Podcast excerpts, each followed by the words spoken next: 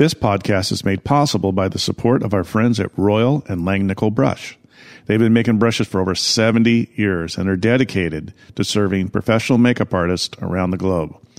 By supporting them, you're supporting this podcast. Check them out at royalbrush.com.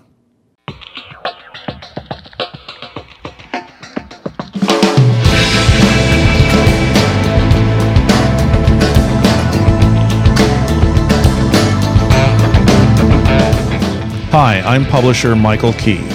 Welcome to the Makeup Artist Magazine podcast, a show where we have candid conversations with the leaders of the pro makeup world about their art and the pain and glory of working in a creative industry.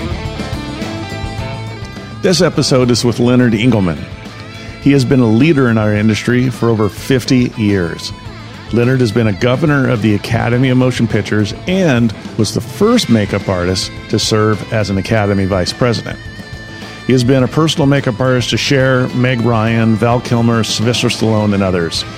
In many films, Leonard has been the department head, and he is highly skilled in everything from beauty to prosthetics. You should check out his IMDb because his credits are too many to mention. On a personal note, Leonard's been a mentor to me my entire career. I never stop learning from him.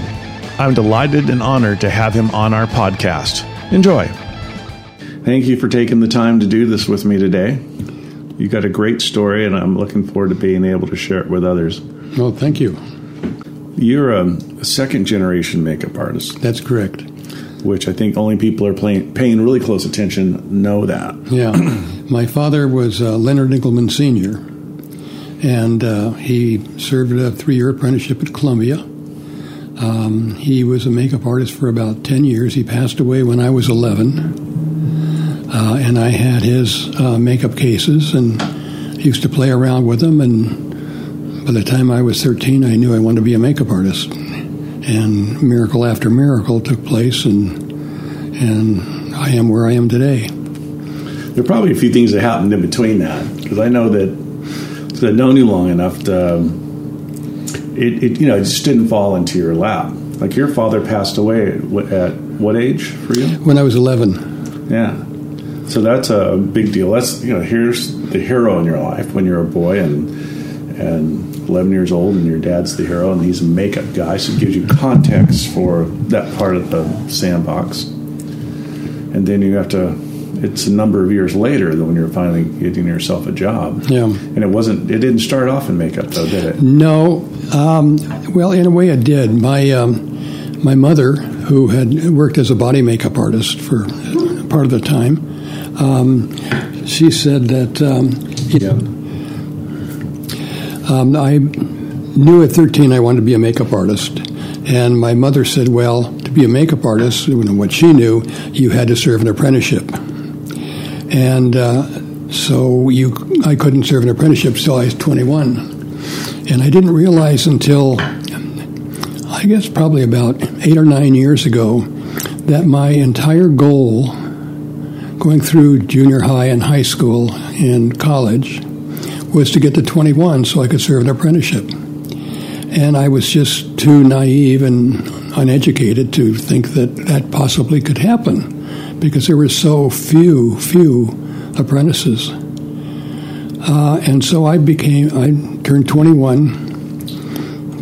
I went around to all of the studios and filled in applications and such. And um, it was laborer or anything that they would accept. And um, one evening I went out with the, the girl that I was uh, going with then, and um, her cousin's roommate was working at Universal in the mailroom. And he said, You know, um, I'm going to be, on Monday, I'm going to be giving my notice. And so why don't you go into the Universal personnel and talk to them, and maybe you can get the job right off.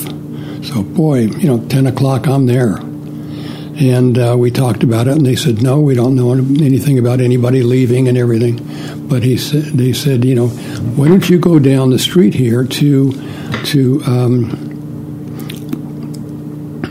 the other personnel that was was going on there uh, that did mainly TV, and um, so I went down there. We talked, and they said, "Well, you know, we, we do have somebody that we're moving up out of the mailroom in another position, and." Um, well, you're here, and you you already have a you filled out an application from before. So why don't you just take the job? Another miracle, an absolute miracle. I was in the mailroom. There were eight of us. Uh, five of them had master's degrees. Two of them were producers' sons, and this kid from Burbank who didn't have an AA. So, in comparison, I didn't have the credentials to even be pedaling a bike delivering mail at Universal in comparison. Let's do this. Let's talk about just the context of this because some people listening don't understand how at that time the only way you could really get in this industry was an apprenticeship and they didn't they didn't grow on trees they were pretty rare opportunities weren't they i was one of um, i think three apprentices in the united states mike westmore was one uh, there was another makeup artist over at uh, our apprentice over at uh, at uh, warner brothers and I, I think we were it that I mean, that is so so rare. You know, it's it's. I don't want to overstate it. It's not winning the lottery, but it, in, in, some ways it is because it, those that are trying to get in, I, I, think about like those things from kung fu. Remember in the seventies, and they show everybody's trying to get into the monastery so they can learn kung fu, and they're waiting. There's all this test, and there's so few that get chosen. In a way, that that was really your story uh, to be able to get a chance to even get your foot in the door for what came after. Absolutely. Uh, and because I didn't have to be in the mailroom until nine o'clock, uh, I would go into the makeup department every day at 5:30, 6, depending on what the, the time frame was of the makeups that were being done. Who was the department head of um, Universal? Bud, Bud Westmore was the department head. Jack Barron had been the department head for Universal, and on the very first day that I reported, Bob Dawn said to me, we happened to meet at the door, and he said, Did you hear the news? Um, Bud Westmore is now ahead of both features and television.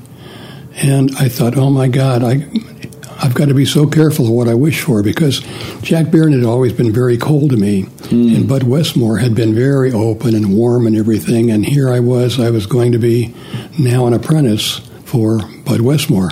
And Also, for those listening, if you're not familiar with the studio system, at that time there was one makeup artist that was over the entire department for the entire studio, which which is very different than today. Which each production is kind of their own lone ranger in what they do. So Bud Westmore's name went on everything that came out of Universal. Absolutely, he might not, not even have seen the actors, and his credit, his name was on, on the credit. Pretty amazing marketing because every for I remember Patrick Stewart talking about that. He had he had seen the name Westmore, and he assumed that this person had done all all that work. It's um, it's definitely light years before IMDb. Oh yeah, oh yeah. So the credit was all being given to one mm-hmm. person, and that was the regime in which you came under. Yeah, and if you did get a credit uh, for probably ten years after that, if you did get a credit, it was a major, major accomplishment people uh, take all that for granted now. That's one of the reasons I really want people to hear your story to understand the context of makeup artists probably came and went had entire careers and never got a screen credit. Oh, absolutely, absolutely. Now IMDb does show uh, credits from you know that period where they've pulled them up. My father, um, with Leonard Engelman Sr. Um, if you look up Leonard Engelman, you know, because I never used Junior, if you look up for IMDb, it looks like Leonard Engelman's credits go all the way back to 1942, I think it is.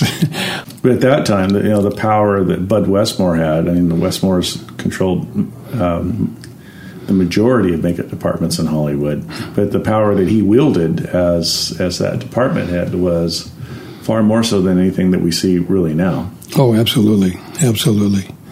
You know, there, like you say, at one time, you know, there almost every studio, the makeup department was a Westmore I think Frank Westmore was the only one that didn't end up as, with a uh, department head. Bud Westmore had a reputation of all kinds of stories, myth and lore that, that, that surround him. Uh, people, their apprentices, they're off working on his boat and uh, rather than learning makeup and, and things like that. Were, the, were those true? Absolutely. um, I think at the time that he had the apprentices working on his boat, I think at that point I was already a journeyman.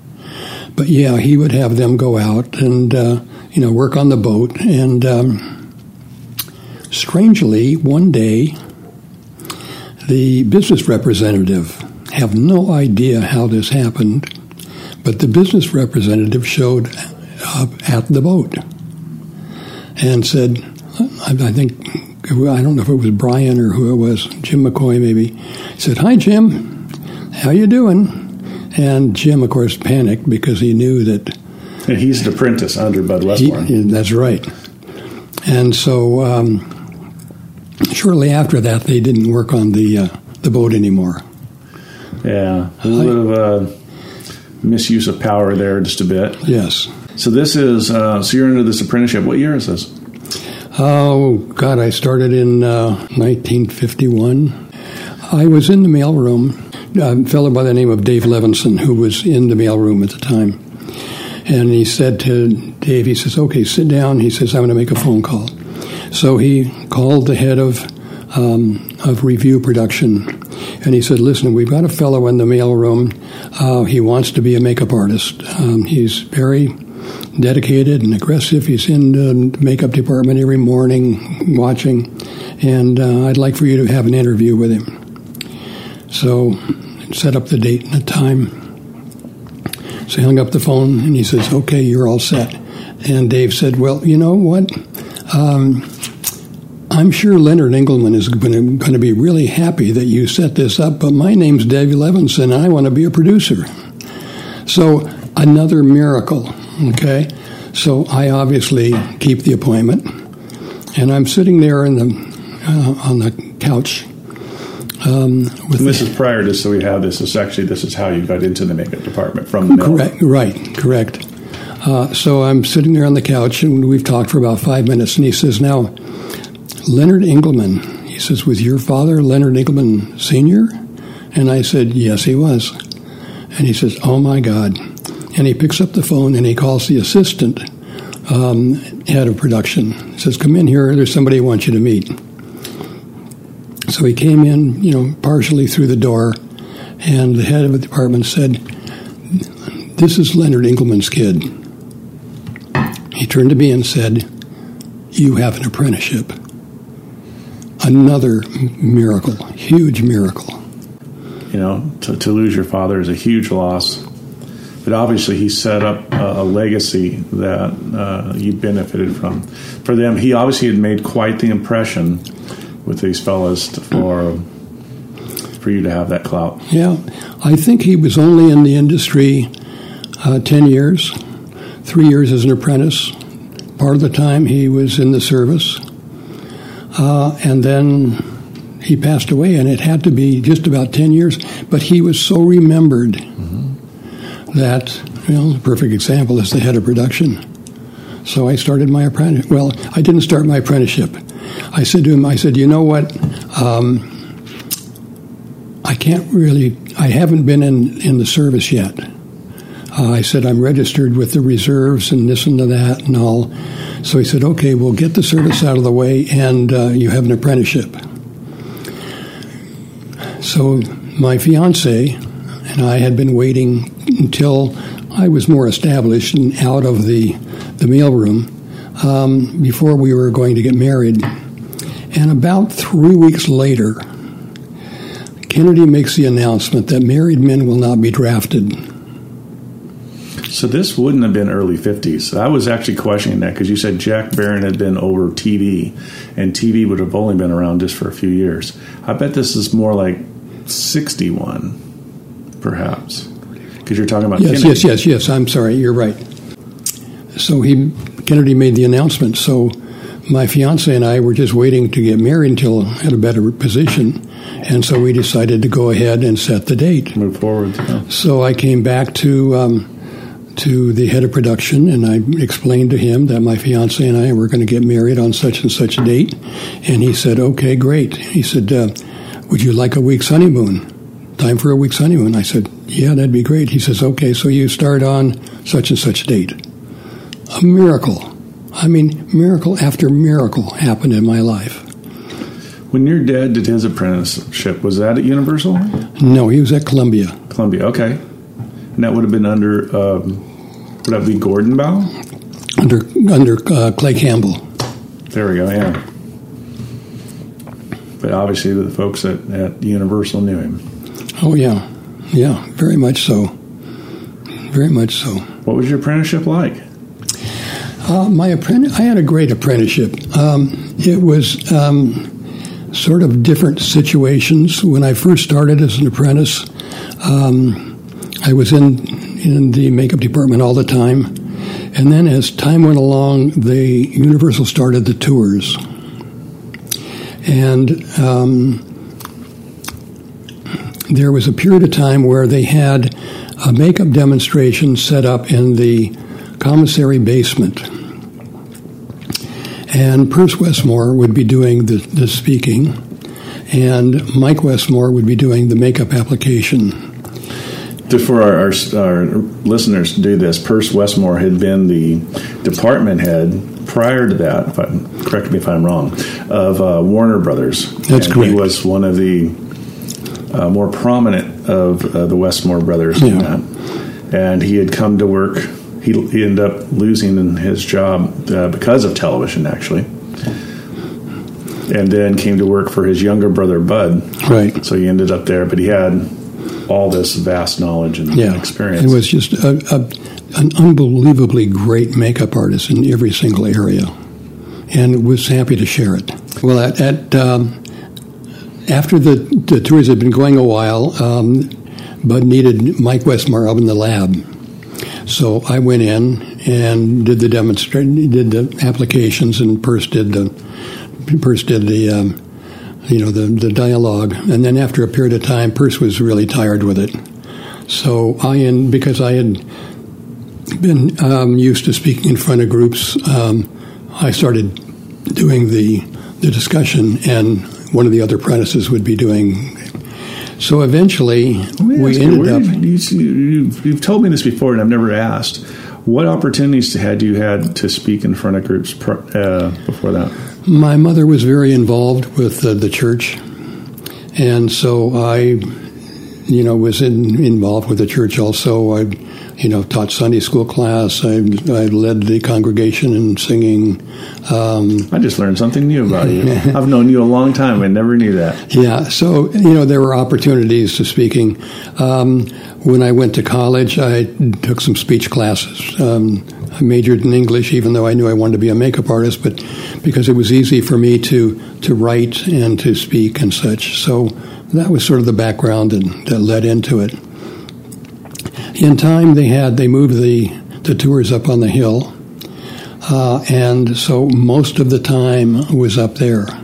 So I was doing the speaking. Several other makeup artists would be doing the application, and after a period of time, I hated it because I felt that it w- the tours were keeping me from being in the makeup department and learning. Um, and I swore that when the tours got done, or when the, when I finished my apprenticeship, I would never drive up that hill again. Hmm. Okay. So you really didn't want to do that. No, because they had us doing, you know, going out after the demonstration, going out to the makeup counter and selling the product and everything. And Speaking I, of which, was that the House of Westmore product? no, no, That's- it, it was another product. I don't remember the name of it, but it was just available at the tours. Uh, and so I thought, no, you know, I don't want to be doing involved in sales. You know, that's not my deal. Well, a few years after that, I was working for a cosmetic company. They kept talking to me, talking to me. Finally, I went. So here I am invol- involved in sales and training. A few years after that, I had my own my own cosmetic company, and now I'm doing sales and all, all the things that I hated on the tour. Mm-hmm. But again, some small miracles that went along the way. Yeah, I'm looking at the things that lead up to what our people know you for now. You know, the work that you've done with the academy and the things that you've done. And but there was it's all those experiences and skills that got honed along the way that empowered you to be able to do those. But the the tours, I don't know if they still do that or not at Universal, but there was a long legacy of of these you know people being on the tour and, mm-hmm. and getting experience in doing that. Yeah, no, it did. You know, it did give a great opportunity because, as you say, later on, the whole concept changed to you know different characters and, and stuff. So it and fright frightening things, and so yeah. it did give an opportunity for a lot of makeup artists to learn the craft and hone their craft before really get into getting into the possibility of film and television. What was the the brand that you worked for? I've forgotten the name of that that you went away and you stepped out of makeup to go do that? Um, it was for um, Jeunesse, Cosmetics, which is still around. Are they? Okay. And how, how long was that that you were kind of stepped out of the line there? For? I was there for five years. Um, every Christmas, I used to go back, and I, I was in a management position. Um, I had my own secretary, my car, my own office, you know, very much management it seems like the, uh, one thing you told me is that rates had changed quite a bit in that five years. Well, they did, yeah. Because the breakdown of the Hollywood studio system, and you're working underneath under yeah. the company to working freelance, and now being able to negotiate your own rates. Yeah. I used to go back to the Christmas party every year that they had in the makeup department, and uh, one year, it's about five years later, one year, I was talking to a makeup artist, and he was telling me what he was making and what some of the other top makeup artists were making. And I thought, wait a minute, they're making more than I am, and I'm in management with this company. So that night, I went home and I called several different makeup artists, some that I knew were really strong and some that were, you know, sort of okay. And some of the okay makeup artists were making what I was making. So the next the next week, I walked in and, and gave my notice. Not sure how much I was going to be working right away and everything, but I called around to Nick Marcellino, who was then head of the makeup department at Universal, a few other department heads, told them that I was coming back. And uh, Nick called me, I think the next day, and said, uh, "We need um, we need you to go to um, someplace in the Midwest uh, and uh, it's bald caps. And I said, okay, great. Now, I hadn't put a bald cap on for five or six years. But I went out to, the, out to my garage and looked at my cases and said, okay, yeah, I remember that. I remember that. And I was very vast in bald caps, so it worked out great. And that was, you know, getting back into it in like two days. So they back then did they have that ruling that you had to work so many days every few years in order to stay on the roster? Maybe that's prior to them establishing that. Um, they did. I'm, I'm, sure they did, but I don't think it was really, um, you know, followed very hard mm-hmm. at the time. Yeah. So because, you were able to jump right back then. That's wonderful. Yeah. yeah. But but also I had I didn't take a leave of absence or anything. I kept my card and I paid, you know, every every quarter mm-hmm. the full dues and everything. Not because I was ever expecting to come back, because I wasn't, but just out of respect mm-hmm. for the craft. How many makeup artists were on the roster, you think, back then? Oh. It's all a vastly different situation. Oh, absolutely. Absolutely. I have no idea. A few hundred, maybe. No. Not even that. No, no. I, I, I don't know if there would have been a hundred. That's a completely different situation now. I mean, I don't know. When you look at the black book, the and what I'm referring to is the 706 black. We call it the black book, and it has all the names and phone numbers of artists in our local. And, and you know, you look. That's one thing that I have noticed a change it used to say journeyman and then entry level. It used to be called something else before that. We changed some terminology, and now it's just roster. Yeah, it's all thrown together. But that that that um, canary yellow section of the Black Book is pretty good size. Mm-hmm. That's um, a lot more artists now. Oh yeah. Well, you know, the industry is so different than it was before. You know, you had features and you had uh, CBS, NBC, ABC, and you know TV shows for that. Um, you know, now you've got you've got more companies than I ever even hear of. You know, when I when I get the uh, especially the Emmy uh, screeners and stuff, and I look at these and I think, what, where is this production shown? Mm-hmm. You know, I mean, there's just so much, hundreds of, of DVDs. And also at this time too, there's only just a few places in the world where they really shoot movies. There's very, very few. You you got what L.A. and New York and London, and not a lot beyond that. No. Everything else is pretty minimal. Uh, unlike now, it's a globalized industry. Yeah. And and you know, um, Los Angeles was the major major hub. Mm-hmm. They did some in New York. They did some in London. Not nothing like like it is today. Oh, LA was doing. I'm, I'm guesstimating, but I'm sure they did more than New York and London combined. Oh, yeah, yeah. By, by far. Yeah, absolutely. I mean, Hollywood is synonymous with with movies, which is not really the case anymore. Yeah. But you you worked in a different Hollywood. Correct. You came out of a uh, you came into it during the, the the Hollywood system, the studio system, Right. And you were there through that whole transition into it being all independent companies. Everybody's a lone ranger. Yeah. Each company's got their own stages, got their own people, and all that. What was that transition like? Well, when I first started my apprenticeship, it was very slow. There were there were not a lot of productions, even at Universal, um, and Uh, are you talking about union productions or non-union productions? union productions. Okay. Okay. And uh, so by the time I finished my apprenticeship, things had moved up a lot.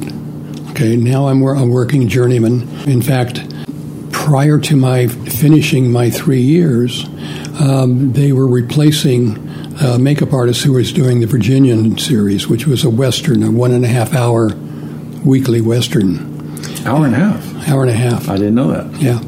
And so they were replacing him, and they threw me to the wolves uh, to be the department head on that show. Uh, and everything worked out fine. Um, and a- certainly after that, and the reason that they were able to do that was because almost all the makeup artists were working. And so they could take somebody from the street or they could take an apprentice and move them up. So I finished my apprenticeship basically as a journeyman.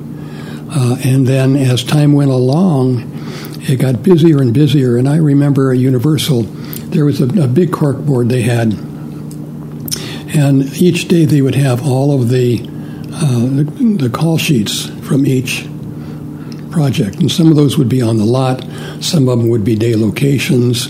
Um, but I remember counting, and there were 25 projects being done on that particular day at Universal. Well, that meant if you had 25 projects, you had at least two makeup artists on there. Yeah. You know, so there's 50 makeup artists right there. Some might have had three. You know, so it the the, the industry had really started to bloom. Around that time is when Tom Burman and John Chambers did created the first off-site makeup effects shop. Everything had been done under the roof of a studio, pretty much. Yeah. And I remember John Chambers hearing that from Tom Burman's story. That is that John Chambers did eventually didn't have any faith in that system. I just don't know how this is going to work. We can only do non-union projects, and he didn't think there would be that much of that, and so he ended up having Tom buy him out. So that is a shift in motion, different type of mindsets, going from a studio system where more like what a a normal company be. You have a Jenn-Air. We're, we're in Leonard's kitchen, by the way. We're sitting here at the kitchen table, and I'm looking at his Gin Air refrigerator. Jenn-Air uh, probably has some people on their company that design, people that manufacture, and personnel, and all that. Everyone who creates that refrigerator probably works for Jenn-Air. And movies and television used to be that way too. Uh, I think probably that that transition of going from well, I have to be a company person under this in order to succeed to I'm being a freelance. Uh, yes, well, it, it, changed completely because, like you say, there were so many independents. Also, um, during that period of time that we've just been talking about, um, you didn't leave a studio. If you left the studio, you burned the bridge. Uh, and uh, so you know, um, I got a call from Johnny Chambers when they were going to do Planet of the Apes, and he says, you know, I'd love to have you come over and, and work on it. And I said, Johnny, that's I'm, Fox. Yeah, and I said, Johnny, I'm in you know such um, good shape here and demand, and you know, every, I could almost pick my my projects here, and um, so you know, I just I I can't as much as I would love to do it, you know. And um, you know, there were times I regretted it, but there were a lot of times that I was in the right spot. You know, during that period of time, I was um, set up to do um, Topaz with Alfred Hitchcock, which was just memorable, absolutely memorable. Unfortunately, Topaz wasn't necessarily memorable, but the experience certainly was. Sure.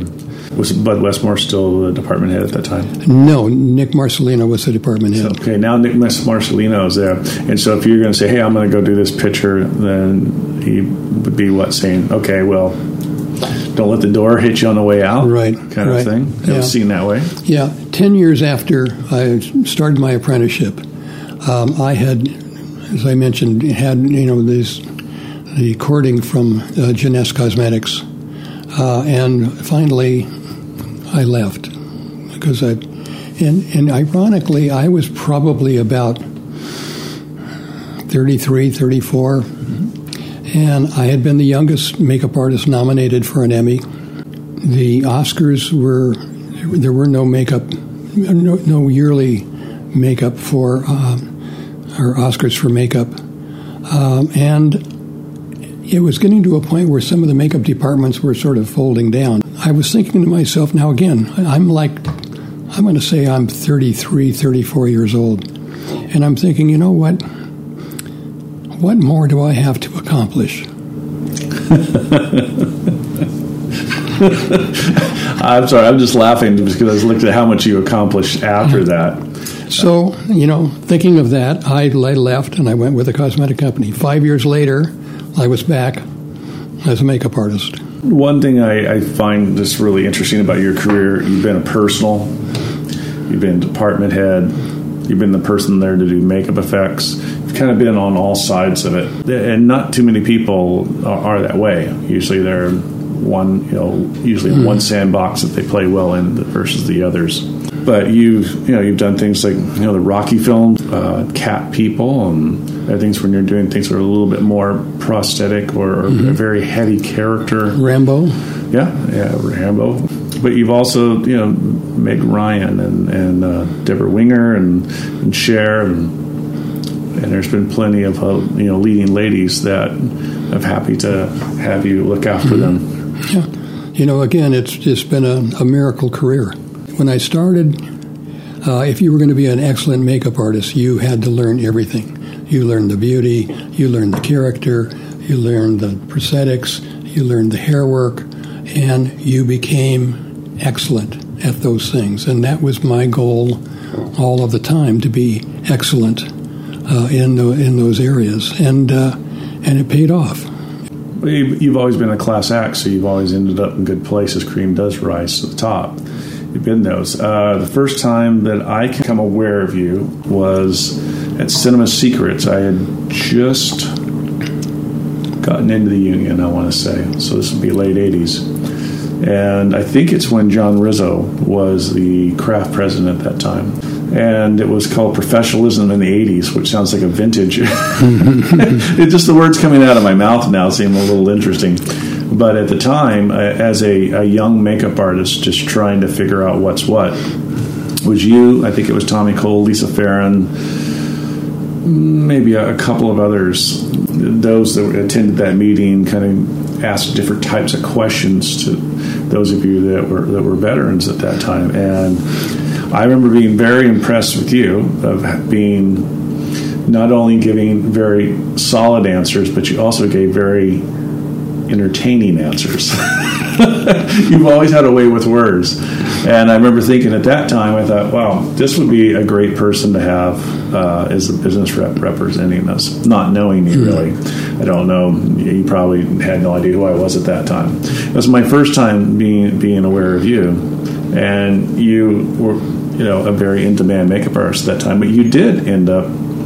Um, eventually running for the business agent of Local 706 mm-hmm. and spent a, a season there. Right, three years.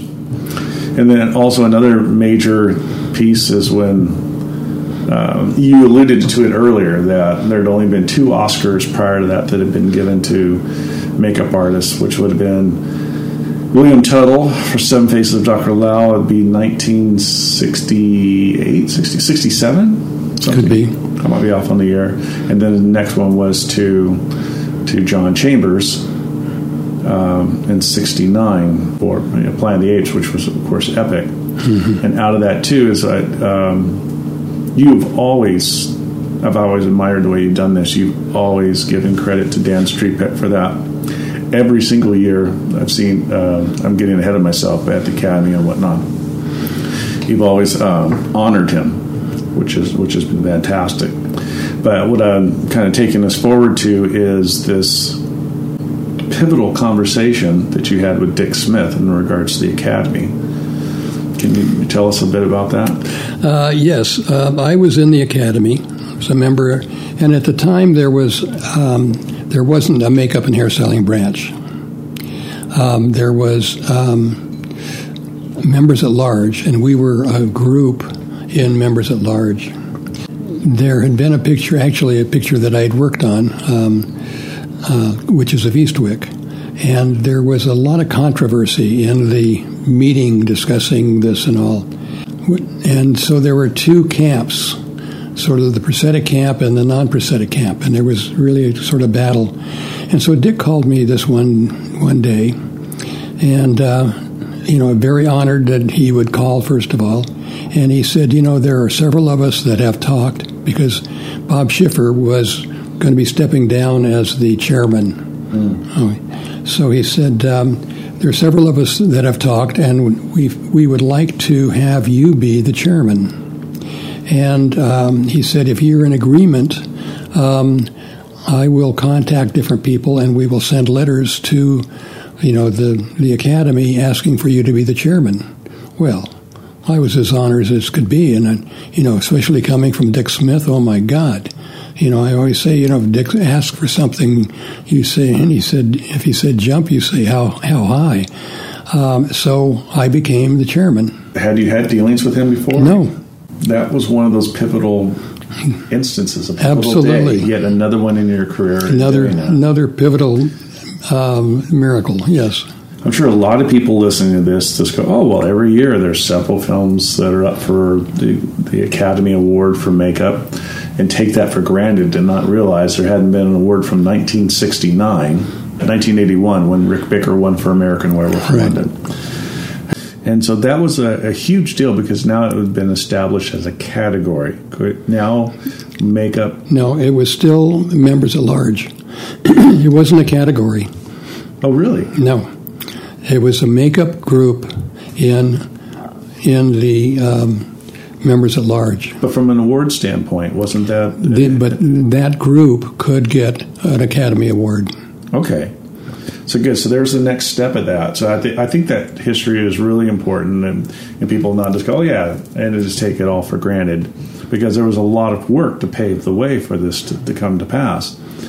So let's talk about just briefly about the evolution of what came to be what we saw yesterday. You and I were at the what's called the Bake Off, which is maybe you can tell me how that name even came about. I don't know where the, where the term came from, but everybody in the industry knows it. It's the it's the day that the uh, Academy of Makeup Arts and Hairstylist branch come together, and the films that are being considered put forward, they're able to show film clips and those artists can answer questions, and and that's when the nomination vote is done for who's going to be nominated for the Oscar. You and I were in that room yesterday and seen that, and for the first time ever, ten films were put forward, and five uh, are, are, chosen, which is a, a another shift. It's a, another growing uh, of that. So we, we've had and, a lot of and another another proud accomplishment on my part. You, you've done so much, and I, I, just want to make sure that people know that from where we've gone from not having an Oscar for makeup to where we are now. That five uh, in about another week's time or so, mm-hmm. five films will be announced as being nominated for uh, for makeup and hair. Mm-hmm. So that give me just a, a, brief description of how we got from having no category to now. Well, I had been um, I had been the chairman for a period of years, uh, and I would attend certain meetings and such, uh, and um, of course was trying to take every opportunity I could to promote um, our group as a branch, and um, at one of the meetings, the um, the chairman of the um, the costume designers was pushing for um, a branch, and he gave all the reasons why there should be a branch, and the number of people that were involved in in their their group and this and that. And he went on, and when he got done, everybody was pretty positive about it. And I said, you know what? If the costumers group could become a branch, then certainly the makeup artists and hairstylists, or at that time it was the makeup artists, could become a branch because we have more people in our in our group. We have this, we have this, we have this, we you know, and gave them all the reasons and everything, and they bought it, and they bought, brought in the costume costume designers as a branch shortly after that, and the makeup. At that time, it was just the makeup artists, or makeup as a branch. And so everyone understands this that uh, up till this time, so when that vote for nomination, the bake off, as we call that, that wasn't just makeup artists and hairstylists in this vote. What, what other types of people could vote on on uh, that makeup and, and, hair category? Who else was in the room? Well, it was set up as soon as the you know they started the the award um, because it was such a small group of makeup artists and hairstylists. Um, they felt that there needed to be additional people in the, the voting group. So there would be costume designers, there would be um, directors, um, several other groups, might have been art directors, I don't know, several different other groups, so that they could get, you know, a cross section of people so that it wouldn't just be controlled by, let's say, one, one group that did such and such picture. Then once we became a branch and we had a larger number of people, then that was no longer necessary to have those additional people attending. And that was a big deal. Very. Yeah, it was huge. Yes, once once we got a branch, then we were able to have a governor. And so that became uh, a definitely a more po- powerful political point. There's a voice now. Now, so yes. makeup now has a voice at the governor's. Exactly, meetings. exactly. And so I was chosen to be the governor, mm-hmm. which I was the governor for many years. Yeah. I, I could only serve nine years or three three three year terms mm-hmm. uh, in succession, and then I would have to take um, a year off. Um, and uh, so There's term I, limits. Yeah, so I served the three terms. I took the time off, and then I was elected again as a governor. And then at one point, you also became a vice president. That's correct. I was the vice president of the academy for for two sessions it's a feather in your cap, and also I think for our craft. Well, especially when you when you think when I first got in the academy, we were a group in the members at large. Now we're talking about being a vice president of the academy. Lois Burwell uh, just recently, or um, the year before, became a vice president. So when you figure the way the makeup artists and, and hairstylists were looked back before, it was much smaller. Now you're talking about vice presidents and first vice presidents. You know, so it's a giant leap. You know, when we first uh, became a branch, it was makeup. And then after a period of time, I was able to get it changed to the makeup artist and hairstylist branch. Even though the hairstylist could be recognized, but now it was a makeup artist and hairstylist branch. So that was another great accomplishment in recognizing our crafts. You, you know, you shepherd this along and paved the way for much that we have now, and you've those that are going to come after you are going to have a much better time because of what you've established in that. Let me, let me just shift gears for a second. What do you think that? What would you like them to know that you feel that they they don't uh, they don't have correct? Well, I think some people may feel that the awards are sort of a, uh, favored sort of situation. Um, you know, we go through such measures to make sure that we're identifying the proper films. Um, we have, through the year, we have meetings where we go through the films that have been uh, released during that time period, and we say, here are films that should be seen. We send that out to the membership, and then we do that the next year or the next meeting, and we say, okay, these have been dropped out. Here's the ones that we say. And we do that all the way through the year, so that by the time we get to the the end of the year, we um, ideally um, um, have about 18 uh, films that we're looking at. Now, this year was different because everything got moved up so far. So, some of the films that we had not seen in the November meeting, we were discussing in the December meeting because they had to go forward. So there was just a large list, but but it, it, we take those steps all the way through to ensure. And then on the last uh, the last meeting, we have gathered information from the different makeup artists, uh, the department heads, different makeup artists on the show as far as the contribution of the three most responsible individuals.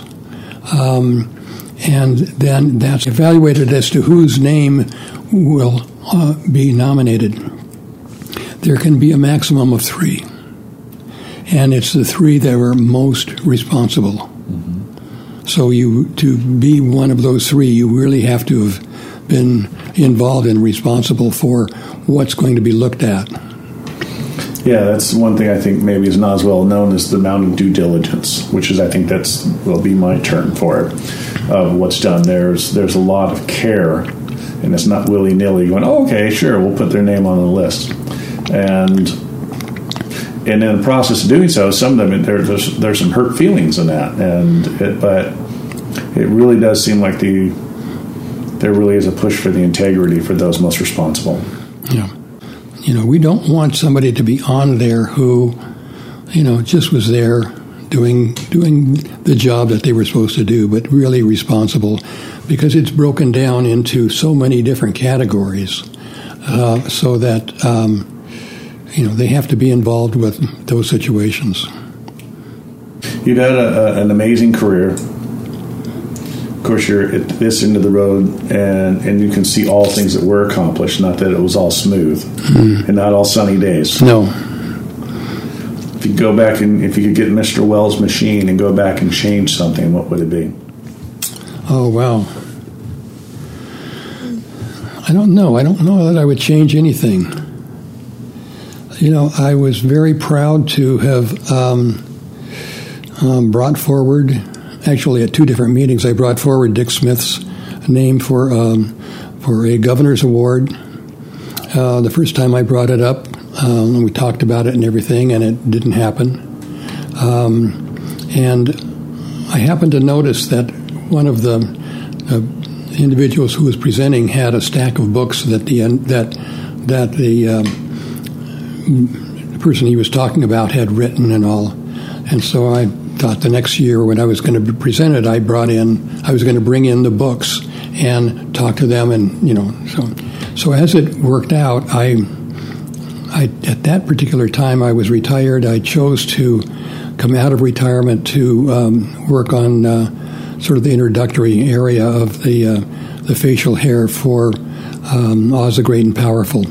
So I was going to be gone so I talked to the the um, the head of the academy, And I said, Now, you know, here's the situation. I'm going to be gone. Can we have somebody else presented? And that time we didn't have three governors. And he said, No, it has to be presented by a governor.